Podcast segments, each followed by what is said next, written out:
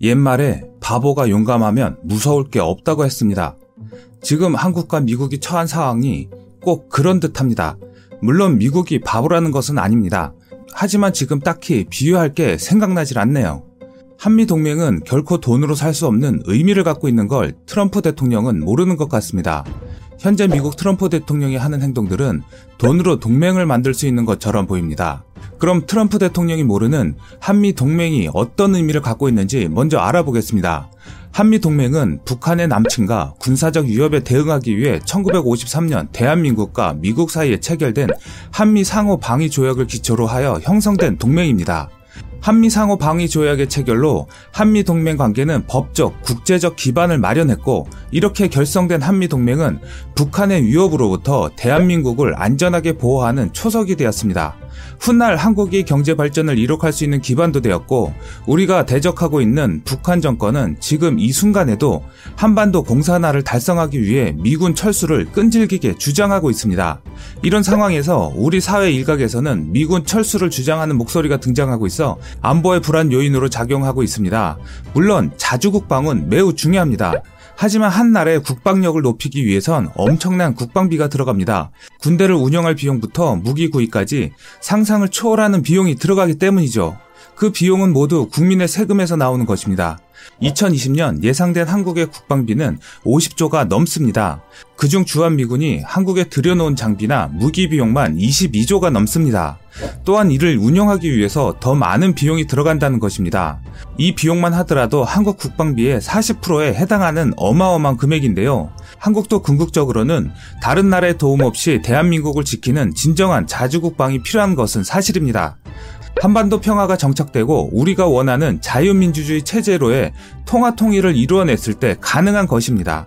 6.25 전쟁 당시 휴전 회담이 시작되면서 이승만 대통령의 계속된 휴전 반대와 북진 통일 주장은 한미 방위 조약 체결을 성사시키는데 결정적 역할을 합니다. 1951년 7월 휴전 회담이 시작된 이후 줄곧 이승만 대통령은 대한민국의 안보와 생존이 보장되지 않는 휴전에 반대하면서 한미 간의 상호 방위 조약을 체결할 것을 강력히 주장했습니다.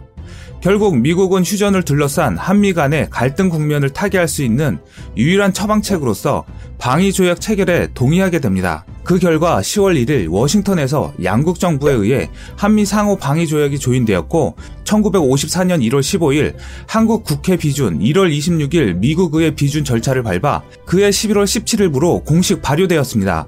한미 상호 방위 조약은 세계 제1의 군사 강국인 미국의 지원을 보장하는 역할을 함으로써 북한의 남침을 억제하는 데 결정적 기여를 하고 있습니다.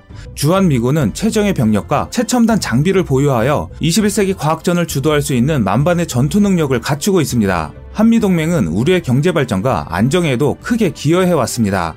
6.25 전쟁 이후 북한과의 체제 대결 과정에서 미국의 지원하에 대북 억제력을 유지할 수 있었고 이를 바탕으로 고도의 경제 성장을 이룰 수 있었던 것입니다. 또한 한미 동맹은 우리의 안보 비용을 절감시켜 주었는데 주한 미군이 보유하고 있는 장비와 전쟁 예비 탄약, 사전 비축 장비 등 주한 미군 자산의 가치는 약 30조 원에 달합니다. 주한미군으로부터 발생하는 경제적 가치도 상당한 규모에 이르고 있으며 이는 우리 안보 투자 비용을 크게 절감해주는 효과가 있습니다. 한반도를 둘러싸고 있는 일본과 중국, 러시아 등 주변국들은 경제력은 물론 군사력 측면에서도 매우 강력한 힘을 보유하고 있는 국가들로서 주한 미군은 동북아 지역에서 평화를 위한 안정자의 역할을 하고 있습니다. 하지만 지금 미국의 모습은 그런 모습이 아닙니다. 돈으로 방위비 분담에 대해 한국에 대해 상당히 안 좋은 시각으로 바라보고 있는 실정입니다. 반면 트럼프 정부와는 반대로 미 의회가 한국의 주한미군 방위비 분담에 상당한 기여를 하고 있다고 평가했는데요. 부자 나라 한국이 미국을 벗겨먹는다는 트럼프 대통령의 방위비 인식과 정반대입니다. 한국과 미국은 3일부터 이틀 동안 미국 워싱턴 DC에서 주한미군 방위비 분담금 협상을 재개할 예정인데요. 지난달 서울에서 열린 회의가 30분 만에 결렬된 지 2주 만입니다. 당시 제임스 드하튼 미국 협상 대표는 공정하고 공평한 분담이란 미국 요구에 한국이 부응하지 못해 다시 생각할 시간을 주기 위해 회의장에서 나왔다고 말했는데 미국은 방위비 분담금 대폭 증액이란 입장을 유지하고 있어 이번 협상에서도 난항이 예상됩니다. 한미 방위비 분담금 협상과 관련해 뉴욕타임즈는 최근 트럼프 대통령이 한국에 모두가 패배자가 될 수 있는 터무니없는 제안을 했다고 평가했습니다.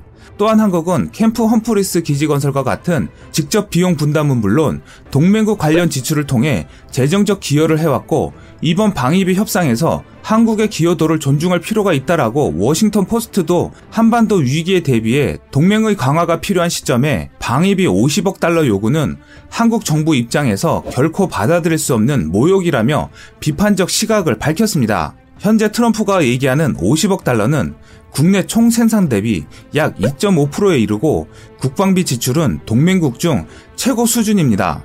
상식적인 수준에서의 방위비 분담금 인상은 한국도 인정하는 부분입니다.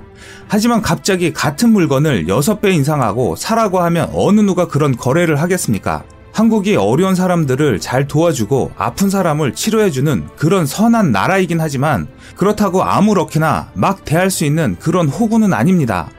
대한민국은 착한 나라이지 멍청한 나라가 아닙니다.